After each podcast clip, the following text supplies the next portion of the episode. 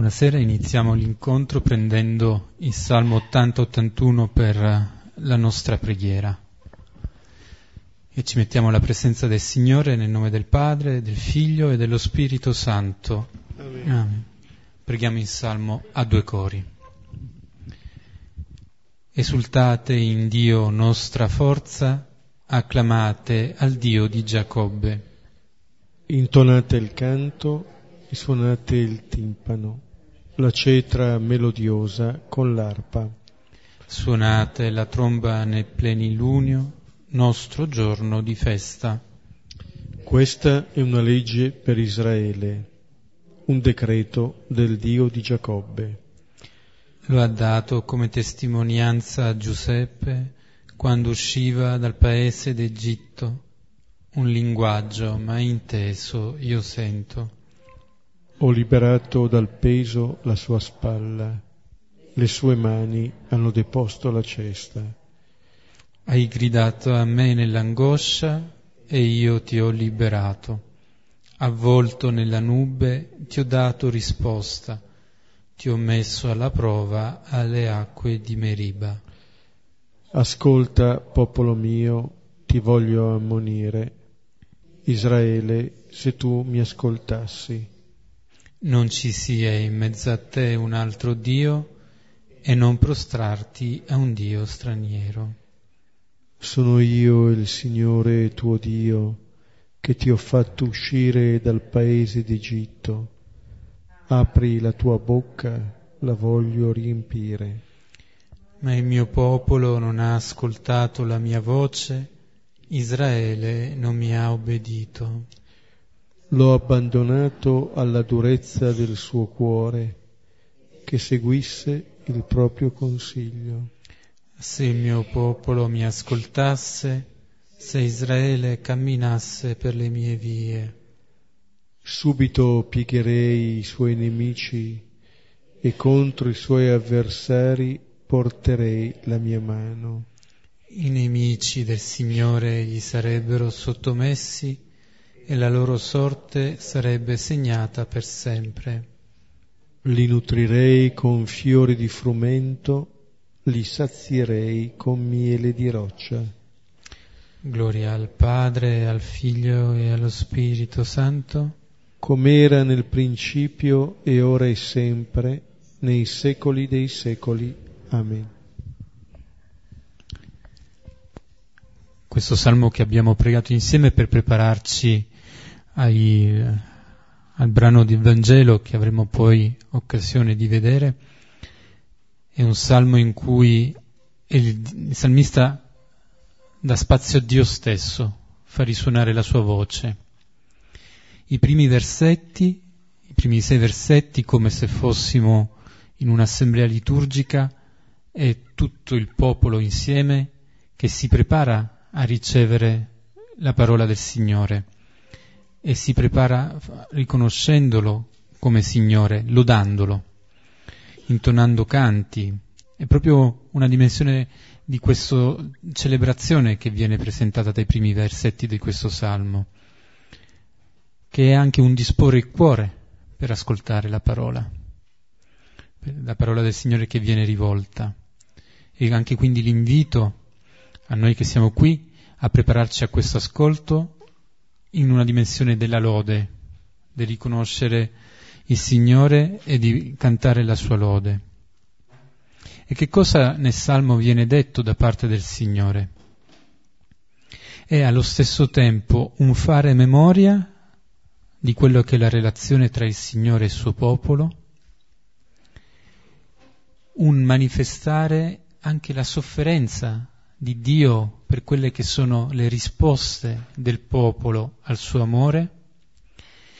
E non, alla fine un non gettare la spugna, non lasciarsi vincere dalla, diciamo, dalla disperazione, ma conservare la speranza. E allora fare memoria, inizia con il fare memoria, il fare memoria è l'esperienza del Signore che ascolta il grido del suo popolo e lo libera dalla sua condizione di servo, lo libera dalla schiavitù in cui si trovava in Egitto. l'inizio, la memoria è la memoria dell'ascolto del Signore del mio grido e del suo intervento per restituirmi la libertà. Liberare la, dal peso la spalla, togliere proprio quel gioco che era un gioco di, di schiavitù. A questo ascolto del Signore, il Signore poi chiede che possa esservi a sua volta l'ascolto del popolo nei suoi confronti. Non si tratta nella relazione col Signore di una relazione unidirezionale, ma il Signore cerca e chiede che vi possa essere una, uh, uno stare uno di fronte all'altro, un poter vivere una relazione piena, dove ci sia questa reciprocità. E l'invito è allora al popolo perché possa anche lui ascoltare la voce del Signore e non resti invece sordo, non resti invece chiuso. E quello che il Signore chiede al popolo nell'ascolto è di non fare posto al suo interno ad un idolo. E allora forse il, la dimensione dell'ascolto negato è la dimensione di un ascolto che si chiude su un idolo, su noi stessi, su una realtà che ci è cara. E il fatto che si è chiusi in un idolo non permette né di vivere la dimensione dell'essere liberati né dell'essere nutriti. Perché quello che fa il Signore dopo aver liberato è quello di prendersi cura e nutrire, e nutrire ciò che serve per poter crescere nutrire ciò che manifesta un amore che dura nel tempo. Vi è un vero e proprio grido del Signore a sua volta per essere ascoltato da questo popolo. E c'è anche in modo molto, quasi molto umano una prima reazione del dire, dato che tu sei diventato così chiuso, così refrattario ad ascoltarmi, bene, vai per la tua strada vai per la tua strada, hai scelto una strada diversa da quella che io sto percorrendo, ti lascio andare. Però gli ultimi versetti sono quelli che tradiscono l'amore di Dio, tradiscono il suo desiderio di poter essere veramente ascoltato da questo popolo. E viene ridetta ancora una volta questa promessa che il Signore fa al popolo, che è la promessa di essere liberato dai nemici e di essere saziato, liberato e saziato. chiediamo al Signore di poter essere liberati innanzitutto da questi idoli che ci impediscono di ascoltare la sua voce. Ecco, questo salmo ci introduce bene al brano di questa sera, è un brano costituito da soli due versetti, Luca 11, 27 e 28 un capitolo, quello undicesimo, che si era aperto con eh, Gesù in preghiera e quindi con la richiesta dei discepoli, di parte di, soprattutto di un discepolo, ma a nome di tutti, perché chiedeva insegnaci a pregare, e si, si presentava la preghiera del, del Padre nostro e poi alcuni insegnamenti di Gesù riguardo alla preghiera, allo stile di preghiera che dice anche dello stile di relazione col Padre. Non è solamente una formula da dire, ma è anche un cuore di figlio che, che si affida al Padre, che può abbandonarsi a questo Padre. E eh, la, l'ultima volta poi ci eravamo fermati sul, sul, sull'episodio in cui Gesù scaccia un demonio che era muto e il, la discussione poi con, eh, eh, con, coloro che accusano di fatto di Gesù di essere eh, un indemoniato e Gesù che cerca di eh, spiegare anche a queste persone quello che è avvenuto. Ecco, di fronte eh, prima ai discepoli Gesù insegna a pregare, di fronte a coloro che lo accusano spiega anche lui eh, che cosa in realtà sta avvenendo. Cerca di purificare un po' anche i cuori e Gesù mette un po' in luce la, la possibilità che c'è sempre di questa battaglia. Come dire, si arriva a un cuore di figli anche affrontando queste battaglie con colui che ci vuole dividere in noi stessi. E eh, il brano di questa sera eh, accade proprio mentre Gesù sta dicendo ancora queste cose e vedremo che sembra un botta e risposta tra una donna della folla e Gesù.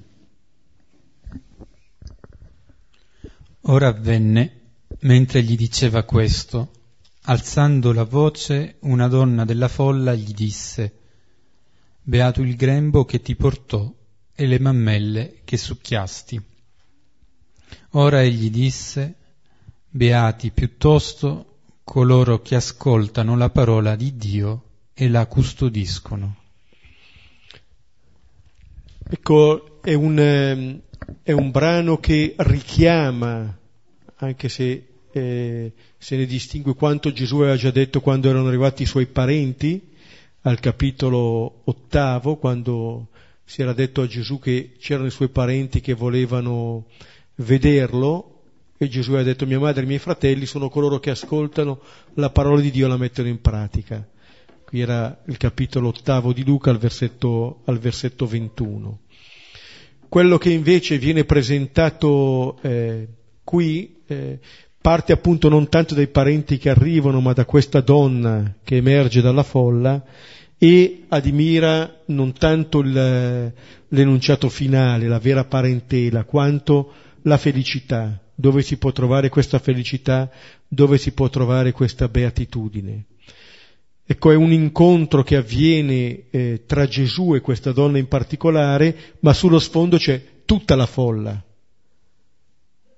Le parole che Gesù dirà sono parole che riguardano, che riguardano tutti e sia da parte della donna sia da parte di Gesù si parla di beatitudine.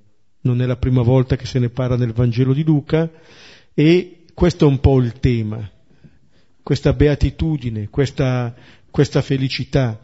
E si inserisce bene eh, questo, questo dialogo perché in un capitolo partito da, da Gesù che dialoga con i discepoli, poi Gesù che incontra la resistenza eh, di alcuni farisei, adesso la folla è chiamata un po' a prendere posizione. Ecco, una folla che eh, viene eh, rappresentata qui per certi aspetti da questa donna che rimane anonima, eh, ma le cui parole colpiscono Gesù e a queste parole Gesù risponderà. Ora avvenne, mentre gli diceva questo, alzando la voce, una donna della folla gli disse, Beato il grembo che ti portò e le mammelle che succhiasti. Ora avvenne, questa è un'espressione che l'Evangelista usa spesso prima di narrare eventi importanti, anche con, con una certa solennità, per cui quello che qui accade non è solamente una vicenda privata tra Gesù e questa donna. Di per sé se l'Evangelista lo riporta è perché eh, ogni persona, come noi questa sera, ci sente coinvolta da quello che si dice, ma non solo, ogni persona viene chiamata a prendere posizione di fronte a quello che avviene. E si dice che Gesù sta dicendo queste cose, sta parlando ancora. Ora, questo vuol dire che questa donna è tra le persone che stanno ascoltando quello che Gesù dice. Prima di dire quelle parole, quella donna ha ascoltato quanto Gesù sta dicendo. La precedenza viene data appunto all'ascolto, c'è un primato dell'ascolto. L'abbiamo appena pregato con il Salmo, ce l'ha sottolineato Giuseppe, questa importanza. È una fede che si fonda su questo ascolto che dice anche di una fede che si fonda primariamente su un dono che si riceve, su qualcosa che si riceve. La, la, seconda lettera alla diocesi che ha inviato il cardinale Martini si intitolava In principio la parola. C'è una parola che viene detta, che viene pronunciata e che siamo chiamati ad ascoltare. Da lì ha inizio tutto. Se noi prendiamo il libro della Bibbia, eh, vediamo subito che c'è la parola di Dio che crea. È una parola creatrice. Tutte le cose vengono all'esistenza da questa parola. Allora, sottolineare che questa donna sta ascoltando la parola di Gesù è il modo con cui si identifica subito questa donna. È una donna che è in ascolto di questa parola. E solo dopo dirà qualcosa anche lei. Ma Luca eh, dice non solo, eh, non riporta solamente le parole della donna, riporta anche come questa donna pronuncia queste parole. Viene detto che questa donna alza la voce. Allora eh, le cose che pronuncia sono cose che tutti possono udire. Innanzitutto Gesù, a cui lei si rivolge, ma alzando la voce questa donna mostra di eh, eh, mettere in luce un po' tutte le relazioni che lei vive. Da un lato vuole arrivare fino a Gesù, alza la voce. Dall'altro, alzando la voce, le cose che lei dice saranno ascoltate da tutti. Cioè, attraverso queste parole, questa donna si espone, prende posizione. Nel brano precedente si diceva che Gesù conosceva i loro pensieri, quello che andavano pensando quelli che lo accusavano. Se dice che conoscono i loro pensieri, da un lato si mette in luce appunto questa possibilità che Gesù ha, dall'altro il fatto che queste persone eh, fanno fatica a esprimere quello che portano dentro. In genere quando mormoriamo che non vogliamo dire le cose mormoriamo, diamo sfogo al nostro rancore, però non abbiamo il coraggio di esporci, di tirar fuori quello che diciamo. Un po' come primo, nel primo capitolo del Deuteronomio no? si, si dice mormoraste nelle vostre tende. Il Signore ci odia, per questo ci ha fatto uscire dall'Egitto, per farci poi uccidere. Sono quelle mormorazioni che avvengono appunto nel nostro ambito, che non abbiamo il coraggio di esporre. Ci teniamo sempre un po' dentro e ci rovinano. Allora questa donna alza la voce, non ha paura. Ma alzare la voce e dare espressione a quello che sente vuol dire già cominciare a umanizzare quello che si sente.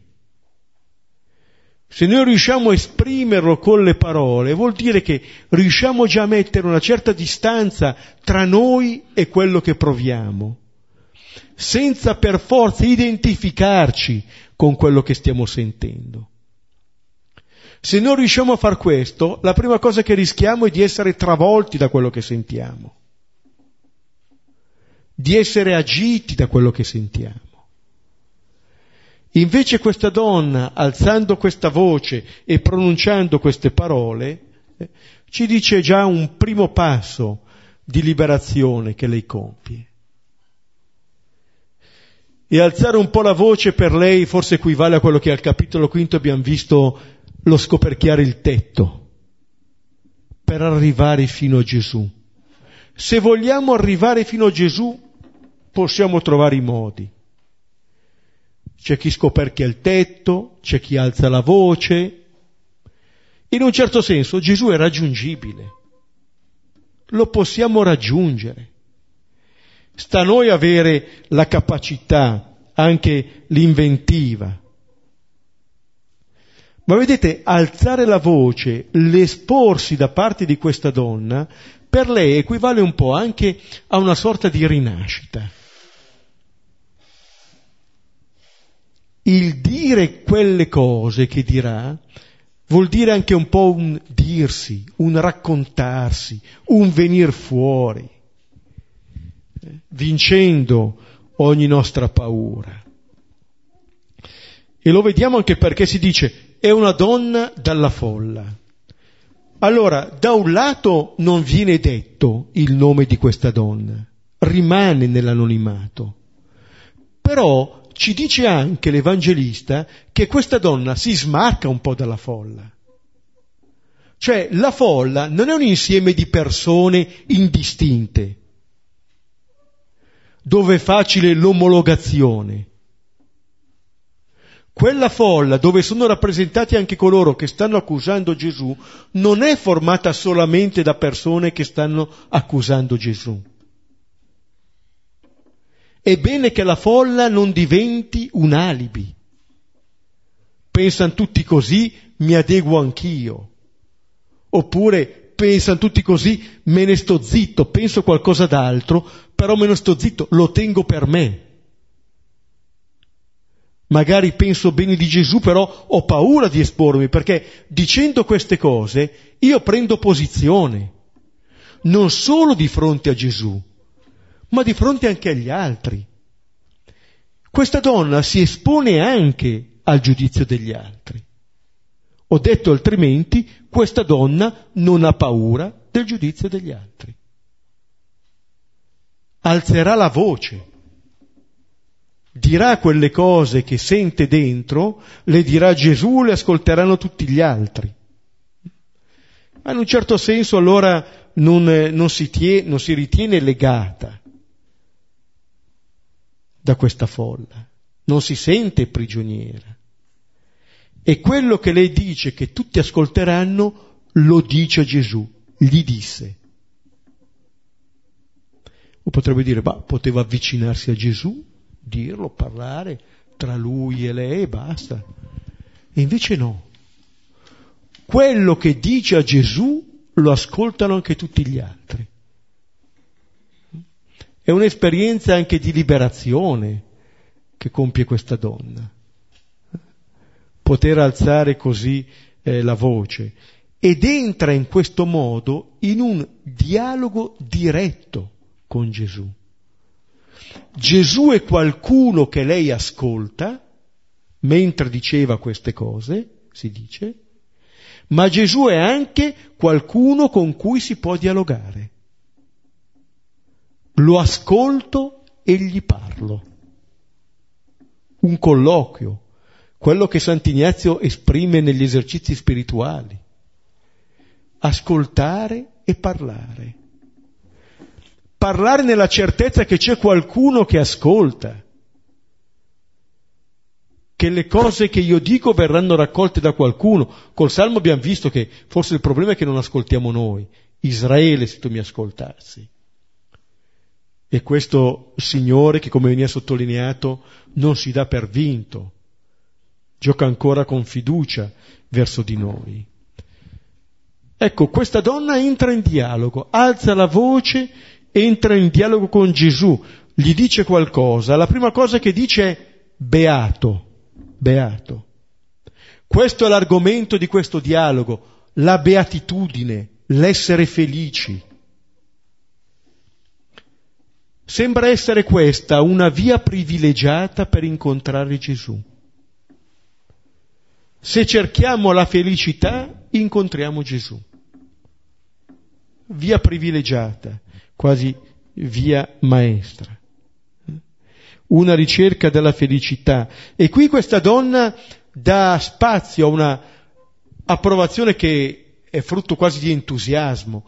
Beato il grembo che ti portò e le mammelle che succhiasti. Elogia il figlio tanto se non di più rispetto alla madre. E che cosa mette in evidenza questa donna? Ma innanzitutto una gioia, dare espressione. C'è qualcosa, c'è la felicità almeno di qualcuno che viene espressa qui. E guardate, in quel contesto in cui viene pronunciato, questa non è una cosa così immediata. Perché il contesto in cui vengono pronunciate queste parole da parte di questa donna sono un contesto di giudizio, lo aveva detto pochi versetti prima. Eh, c'è chi dice che è un indemoniato, c'è chi cerca, chi chiede un segno.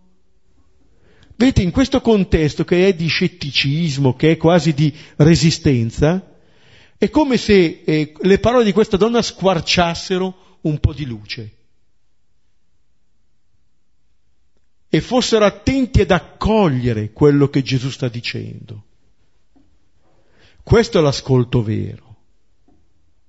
Accogliere quelle parole che Gesù sta pronunciando, invece di giudicare quella parola, lasciarsi mettere in questione da quella parola.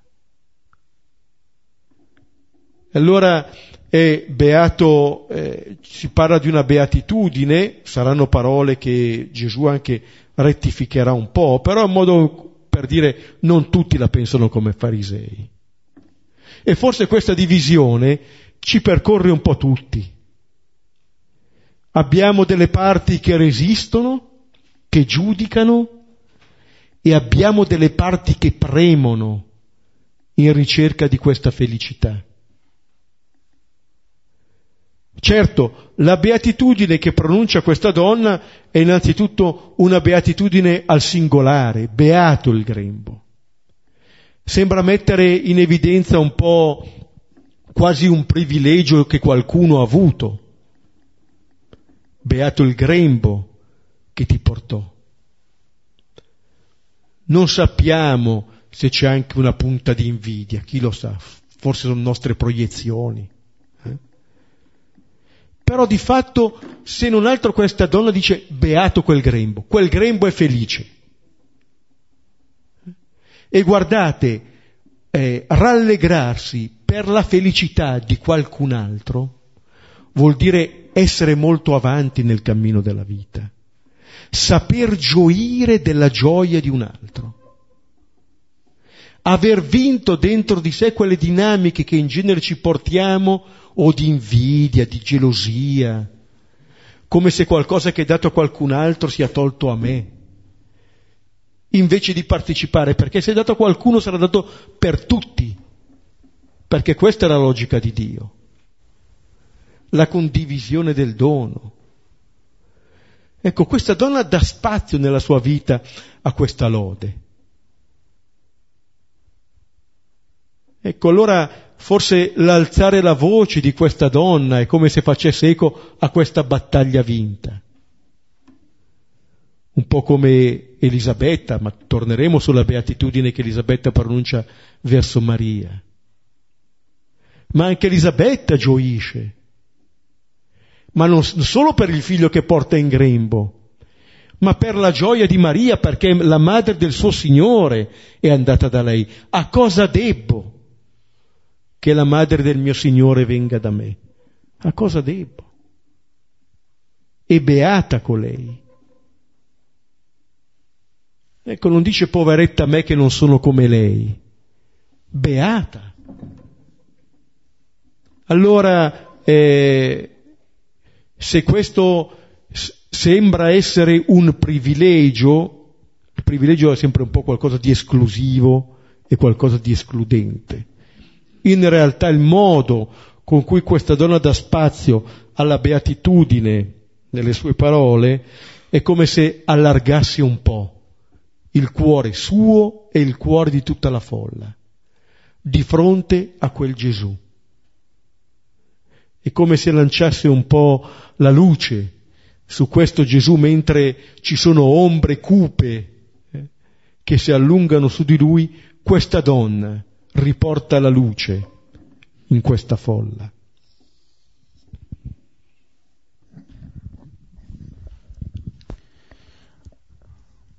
Mi soffermo su due punti, riprendendo anche alcune suggestioni di quello che ci ha detto già ora Beppe. Uno dei, degli aspetti che mi colpiva e che Beppe ha sottolineato è come questa donna, alzando la voce, prendendo la parola, no, non sia prigioniera della folla, sia capace di fare un passo autonomo, responsabile, di prendere un'iniziativa che la mette anche in una condizione non facile, perché comunque uscire dall'anonimato in una folla che non ha tutti gli stessi sentimenti nella situazione non è facile, non è per nulla scontato. Non è scontato anche perché si tratta di una donna. Oggi forse facciamo meno caso a questo, ma duemila anni fa, in una cultura in cui il ruolo della donna era sicuramente un ruolo marginale, prendere un'iniziativa di questo genere è un segno di grande coraggio, un segno di andare non solo contro quello che può pensare la folla di questo Gesù, ma quello che tutti pensano sul posto della donna nella società, che non è quello di parlare in pubblico. E cosa ancora più sorprendente è che quando hanno scritto il Vangelo non l'hanno cancellato. Poteva essere molto semplice mettere queste parole in bocca ad un uomo. In fondo queste parole sono una ripresa, una reinterpretazione di un versetto biblico, tratto dal libro della Genesi, al capitolo 49, dove ci sono le benedizioni di Giacobbe. Se queste parole sono un modo per lodare il figlio più che la madre, potevano essere dette anche da un uomo e avrebbe creato meno fastidio se dette da un uomo piuttosto che da una donna. Invece si è mantenuto questo. A sottolineare come, e questo è quello che volevo un po' condividere con voi, come la parola faccia piazza pulita di tutti quelli che sono gli schemi e le convenzioni come la parola sia veramente una parola che libera se ascoltata e che permette a, a sua volta di prendere la parola, di poter dire a sua volta in modo pieno, in modo autonomo qualcosa di importante. E soprattutto questa parola che oggi noi leggiamo e preghiamo ci mette davanti ancora una volta una realtà che è quella di dire attenti perché rischiate sempre di sclerotizzarvi, rischiate sempre di cadere in quelle letture che sono abbastanza uh, strette, in cui alcuni non hanno diritto di parola, alcuni non hanno diritto di ascoltare la parola, alcuni non hanno diritto di poter vivere. Questo avviene con le donne nel Vangelo, avviene con gli stranieri, avviene con i piccoli. E quante volte noi rischiamo invece di annacquare, di anestetizzare il messaggio del Vangelo e di non lasciarlo risuonare con la provocazione che ancora oggi per noi hanno queste pagine nel momento in cui certe figure come le donne, come gli stranieri, come i poveri vengono messi al centro. Ancora una volta il Vangelo ci restituisce un invito ad ascoltare questo Signore che, che ci vuole liberare e a farci fare attenzione a quelle volte in cui siamo noi stessi a mettere catene alla nostra vita e mettere catene nella nostra società. E un secondo aspetto che, che si lega a queste parole che sono dette dalla donna, che come vi ricordavo par- sono parole che a sua volta sono riprese da un versetto della Bibbia. La donna dicendo quello che sta vivendo, mettendo parole al sentimento che vive in quel momento, esce allo scoperto, si esprime. E come lo fa? Pescando dalla Bibbia. Non ripete il versetto in modo letterale. Lo rilegge, lo reinterpreta, gli aggiunge del suo, però è anche bello ed è segno di come questa donna sia capace di ascolto, che per poter dire quello che vive, a sua volta abbia pescato al serbatoio della Bibbia. Noi tante volte facciamo fatica a poter mettere le parole giuste su quello che stiamo vivendo e dimentichiamo di avere a nostra disposizione nei brani della scrittura quell'alfabeto, quella, quell'insieme di vocabolario, quella grammatica che ci, poter, ci permette di poter dire quello che viviamo, di poterlo dire non per ripetizione di una frase altrui, ma perché ce ne siamo appropriati, l'abitiamo, l'abbiamo fatta nostra e possiamo allora rivolgerla a qualcun altro.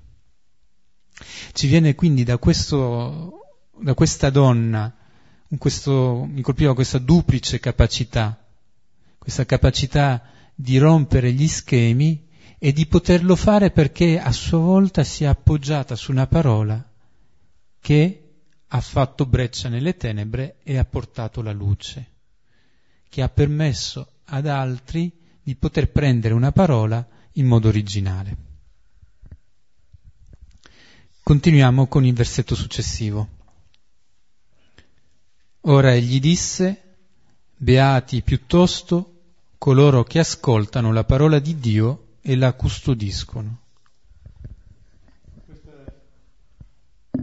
Questa è la risposta di Gesù eh, di fronte appunto a questa donna che attraverso quella beatitudine sembra avere eh, sottolineato forse un, un privilegio, forse anche una idealizzazione di una situazione, in genere noi idealizziamo sempre la situazione degli altri. Gli altri pregano meglio, gli altri sono più vicini al Signore, gli altri... No, nessuna, nessun, nessun privilegio. E Gesù, quando risponde alle parole di questa donna, non risponde solamente alla donna. Non viene detto Gesù le disse. Viene detto Gesù disse. Come a dire, le cose che Gesù adesso vuol dire le sta dicendo a tutti. Non è solamente una risposta a questa donna. Parte da quello che questa donna ha detto, ma facendo in modo che quello che lui dice sia qualcosa che riguarda tutti, tutti. E allora eh, la cosa che dice è beati piuttosto. Allora ci può essere una sfumatura di correzione, di contrasto rispetto a quello che viene detto, però Gesù riprende la stessa parola con cui era partita la donna. La donna ha detto beato e Gesù dice beati. Allora, eh, questo significa eh, che non solo la donna è una che ascolta la parola di Gesù, ma anche Gesù è uno che ascolta le parole di questa donna. Il Signore non è solamente colui che ha qualcosa da dire. Il Signore innanzitutto anche Lui è uno che ascolta, che prende sul serio le cose che noi diciamo. Tanto è vero che spesso nella Bibbia le prime cose che il Signore dice sono delle domande, che attendono delle risposte. Porre delle domande significa cercare il dialogo, cercare la relazione. Ecco, Gesù ha ascoltato e si sintonizza sul livello di comunicazione di questa donna. Vedete, saper dire una parola che l'altro è in grado di comprendere. Stai parlando di beatitudine, ti parlo anch'io di beatitudine. Ti sta a cuore la beatitudine, anche a me sta a cuore la beatitudine. Allora lì c'è una possibilità di incontro. Il Signore ci prende lì dove siamo e utilizza quel linguaggio che noi possiamo comprendere. Si adatta a quello che noi siamo in grado di ascoltare, siamo in grado di dire. Allora ascolta questa donna, però dice appunto beati piuttosto. È come se allontanasse l'attenzione da sé e anche da sua madre, chiamata in causa da questa donna. E dice, eh, bene, mi stai lodando, stai onorando, benissimo. Stai parlando di felicità, benissimo. Io ti voglio parlare però di una felicità di ordine diverso rispetto a quello dell'appartenenza. Vedete, dietro eh, la lode che questa donna ha fatto di Gesù e di sua madre, si può nascondere un'insidia. E l'insidia è ritenere che ci sia un'appartenenza che salvi. Che questa vicinanza con Gesù noi la decliniamo col legame familiare o con qualsiasi altro legame, riprendo un po' le cose che prima accennava anche Giuseppe, bene, queste rischiano di essere delle sovrastrutture che ci impediscono di arrivare con freschezza al messaggio evangelico. Perché rischia questo messaggio di essere abitato da troppe mediazioni,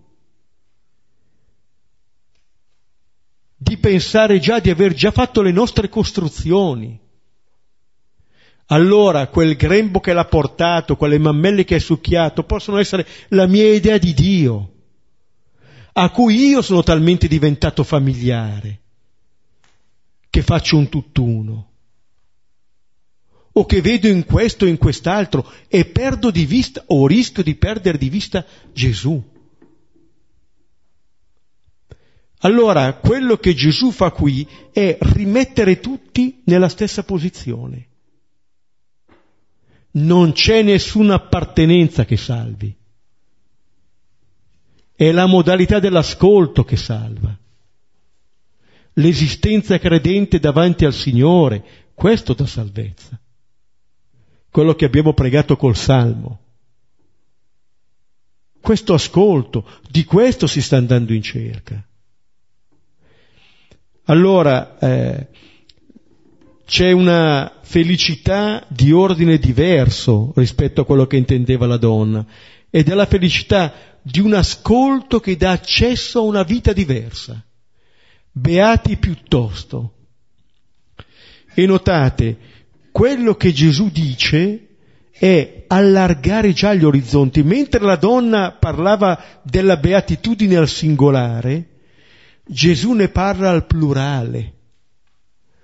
Non è cosa da pochi, non è cosa di uno solo, è qualcosa che è proposto a tutti non è il privilegio di uno, è una possibilità che viene data a tutti, a questa donna e a tutti quelli della folla, anche a coloro che stanno provando resistenza in questo momento nel loro cuore. Beati, beati coloro. Allora noi riusciamo a capire che eh, qui può nascere il popolo di Dio, coloro che ascoltano con fede questa parola. Coloro che accolgono questa parola. E qui poi si ritroverà allora la grandezza anche della madre. Già al primo capitolo, appunto, Elisabetta lo aveva detto, beata colei che ha creduto nell'adempimento di ciò che il Signore le ha detto. Questa è la beatitudine di Maria non è il privilegio che ha avuto lei sola. Lei ha accolto con fede, ha creduto alla parola che il Signore le ha detto. È come se eh, la grandezza della madre qui eh, fosse ancora più messa in evidenza. E in un certo senso la beatitudine di colei di cui si parla al versetto 20, 27 è la beatitudine del versetto 28. Beata la madre perché? Perché ha accolto, perché ha creduto la parola del Signore, perché l'ha custodita questa parola. Allora beati coloro che ascoltano, ascoltano. Ecco, la prima cosa che noi possiamo fare è quella, in un certo senso, di non fare, ma di accogliere, di ascoltare. Ascolta. Noi veniamo generati da questa parola. Dall'ascolto di questa parola noi nasciamo. È una parola che ci fa continuamente nascere e rinascere. E sono beati allora coloro che ascoltano, cioè coloro che sono lì, che stanno ascoltando la parola di Gesù, coloro che in ogni tempo, in ogni luogo ascolteranno questa parola di Gesù, senza difendersi da questa parola, senza giudicarla questa parola, ma accogliendola come parola creatrice, come parola che ci dà vita. Ascoltare ascoltano la parola di Dio. Dio ci parla in tanti modi. Se prendere l'inizio della lettera agli ebrei, la parola definitiva è Gesù, ma Gesù, il Signore continua a parlarci, attraverso certo la scrittura, ma come ci ricorda la Dei Verbo, attraverso parole ed eventi intimamente connessi. La nostra vita ci parla del Signore, se sappiamo ascoltarlo, se sappiamo leggere in profondità. Tutto ci parla del Signore. Tanto è vero che Gesù quando dice le parabole parla anche di otri, di stoffa, cioè, nelle, negli eventi più quotidiani di cantine, di sartorie, possiamo scoprire qualcosa, qualcosa del regno. Il Signore mi sta dicendo qualcosa. Geremia va dal vasaio e sente una parola del Signore. To, guarda un po'.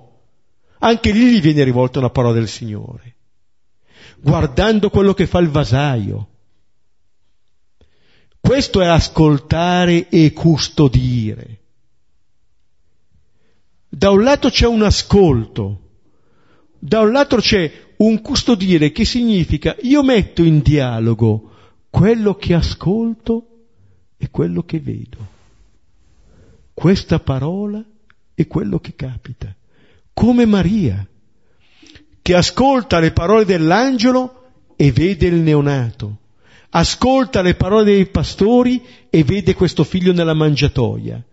Tenere assieme la parola di Dio è la nostra vita e fare in modo che diventi un'unica parola quella che ci viene detta, in cui parola e vita si richiamano e ognuna dà luce all'altra. E allora capiamo che c'è un ascolto e c'è un custodire questa parola. Come dire, un permettere a questa parola di crescere e di farci crescere con lei. Luca l'aveva già detto di Maria al capitolo secondo, che custodiva ogni cosa. Ma questa è la possibilità che ci viene data eh, di crescere. È lo stesso verbo qui che aveva usato Luca anche al, al, allo stesso capitolo, al versetto 21. Quando un uomo forte e ben armato fa la guardia, custodisce il suo palazzo. Ebbene, qui ci viene detto, siamo chiamati a custodire questa parola. È la nostra arma di difesa. A ogni tentazione potremmo rispondere così, sta scritto. Questo è quello che dice il Signore, quello che ci dice è quello che ci dice il Signore. Allora l'ascolto di questa parola fa sì che noi potremo farla crescere in un certo senso siamo chiamati a custodire ciò che ci custodisce. Noi siamo custoditi da questa parola, ma siamo chiamati anche a custodire questa parola che ci fa crescere. Allora, dando spazio a questa parola, vediamo che questa parola ci dà spazio. Allora riusciamo a intuire che la grandezza che la donna aveva annunciato al versetto precedente è una grandezza che riguarda tutti. Tutti coloro che ascoltano. Ma in un certo senso Gesù sta lodando questa donna qui, che ha ascoltato la parola di Gesù. E adesso è come se gli dicesse, custodisci quello che hai ascoltato. Perché quello che è avvenuto per mia madre è ciò che è chiamato ad accadere per ogni credente chiamato a portare in grembo e a dar vita al figlio. Tutti siamo chiamati a fare questo, nella fede. Ciò che in Maria è avvenuto nella fede e nella carne per ciascuno di noi è chiamato ad avvenire nella fede.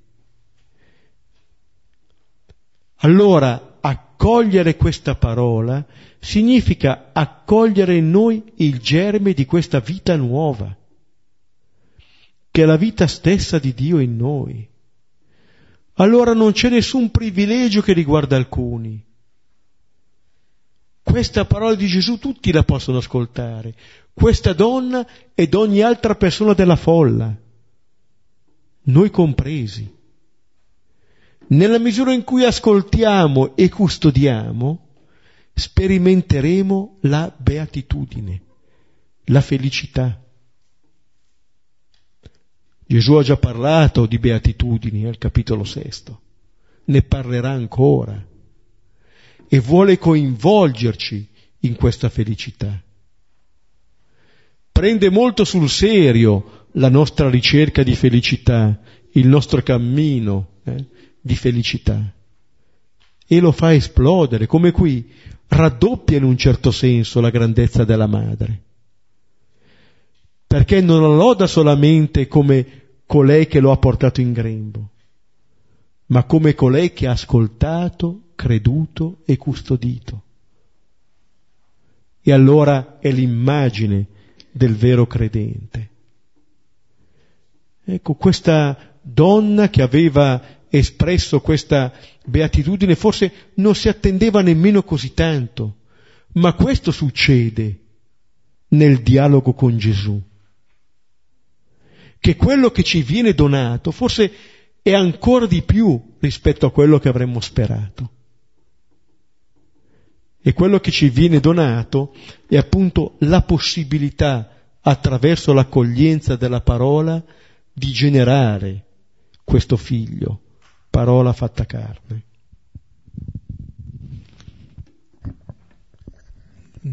Giusto una piccola annotazione, cioè il passaggio dal beato al beati è qualcosa che non può essere liquidato velocemente, significa veramente che la beatitudine non è legata ad una condizione particolare, ma che è una, è una beatitudine offerta a tutti, è una beatitudine per tutti, accessibile a tutti.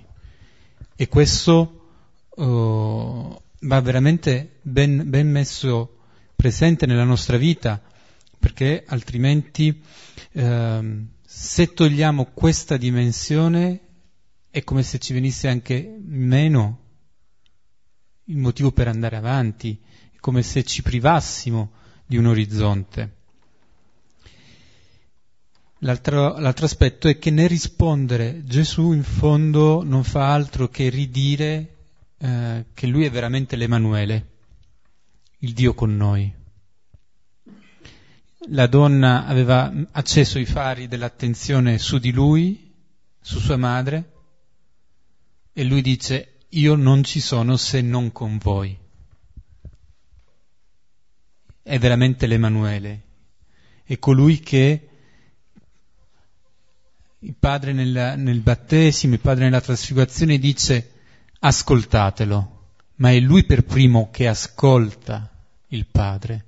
Lui è la parola, ma questa parola è una parola che viene da questa comunione con il Padre e con il, lo Spirito. E allora anche in questo beati coloro che ascoltano la parola di Dio e la custodiscono, lui ci dice ancora una volta, io sono in mezzo a voi, io sono con voi. E se in mezzo a noi questo beati non significa che ci sono uno più uno, più uno, più uno, separati, ciascuno beato per conto proprio e dato che sono tanti, allora usiamo il plurale per dire beati. Sono beati perché è una comunità di beati. Altrimenti ci ritroveremmo di nuovo in quella logica per cui c'è qualcuno con un privilegio separato dagli altri. E invece no, questa beatitudine che si fonda sull'ascolto è perché questo ascolto si arricchisce dal viverlo insieme. Si arricchisce dall'aiuto che il Signore ci dà anche attraverso i fratelli e le sorelle che ci permettono di poter custodire questa parola, di poterla ruminare sempre di più, di poterla comprendere anche nei passaggi che ci sono più difficili. I beati sono un popolo. Quello che il Signore cerca è un popolo. Allora non dimentichiamoci questo perché questa spinta invece a pensare una salvezza personale a pensare in una chiave individuale è sempre molto forte, lo respiriamo nell'aria di questo tempo. E invece quello che è il messaggio del Vangelo è il messaggio che si rivolge ad una persona che appartiene a una comunità. Ci prendiamo ora qualche minuto per rileggere il brano e poi se se c'è il desiderio di condividere qualche riflessione, possiamo farlo.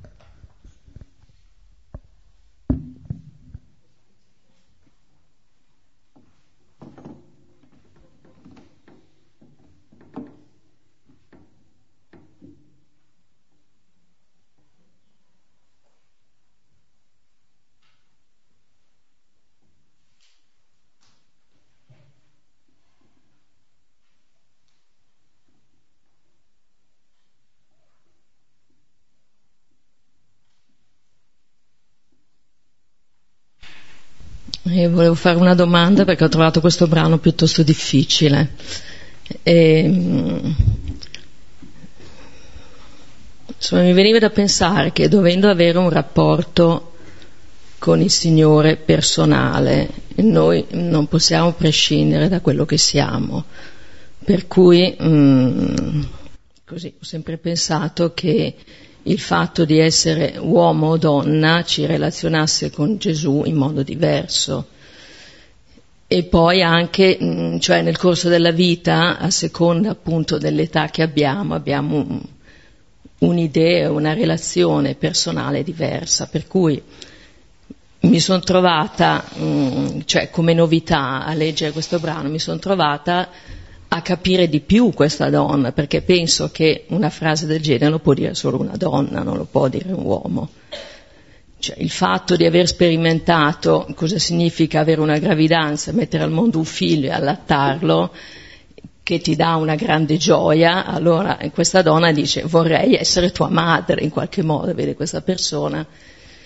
E, eh, questo, cioè, adesso io sono più vecchia di Gesù, quindi forse mi vedo in una luce diversa, mentre invece quando ero più giovane eh, una cosa del genere non l'avrei mai capita. Allora mi chiedevo se eh, è sbagliato, cioè uno non può farne a meno di avere una coscienza di questo genere, cioè io sono fatto in un certo modo, un uomo è fatto in un certo modo e sicuramente abbiamo un modo di vedere le cose diverso e anche, se, se, vogliamo, dei sentimenti diversi nei confronti di Gesù. Ecco, cioè, il fatto di essere un po' bloccati in questo tipo di, di relazione per dire ok, eh, certo quello che conta è la parola di Dio, però io ho anche una sensazione di tipo emotivo. Eh, ma non credo che si debba in qualche modo eh, così far finta che non ci sia. Ecco.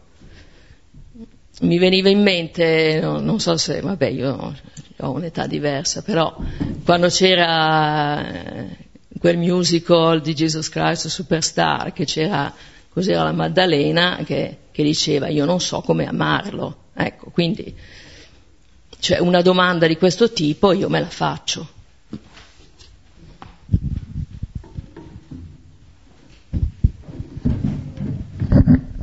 Sì, sì, ma penso che non vuol dire che tutti arriviamo eh, al Signore omologati, cioè tutti con la stessa... Penso che ma Vangelo, se uno prende il Vangelo stesso, gli incontri avvengono nei modi più diversi, no? Come dire che il Signore sa come incontrare le persone. Quello che è importante è non assolutizzare il proprio modo, no? Cioè io penso che, per esempio, mi viene in mente, uno prende il Vangelo di Giovanni, gli incontri col risorto in tempi diversi, la Maddalena lo incontra per prima, in un modo, Giovanni e Pietro sono andati al sepolcro, uno correva più dell'altro, poi uno entra, vede, crede, poi ci sono gli altri, poi c'è Tommaso, cioè in tempi diversi, in modalità diverse. No? Allora io penso che faccia parte della propria storia l'incontro col Signore, per cui attraverso quelli che sono nostre, i nostri linguaggi, no? le nostre esperienze, un po' quello che dicevi, penso che quello che è importante, come dire, non va confuso il nostro modo di relazionarci con il Signore con l'assoluto. Eh? Se no torniamo al, a livello dell'idolo di cui pregavamo. Cioè, io lo incontro così, benissimo, il Signore andrà da un'altra parte, incontrerà qualcun altro co- così come lo... Eh, saprà lui come fare, no? Come arrivare a quella persona, attraverso la storia di quella persona. Ed è vero, probabilmente queste parole sono parole che solo una donna poteva pronunciare. Benissimo, ma Gesù non ha incontrato solamente le donne, ha incontrato tanti uomini, ha incontrato donne diverse, uomini diversi, ognuno con la sua storia. Questa è la... per cui lo prenderei come una ricchezza, no? Questo, questa possibilità di essere incontrati dal Signore per quella che è la nostra storia.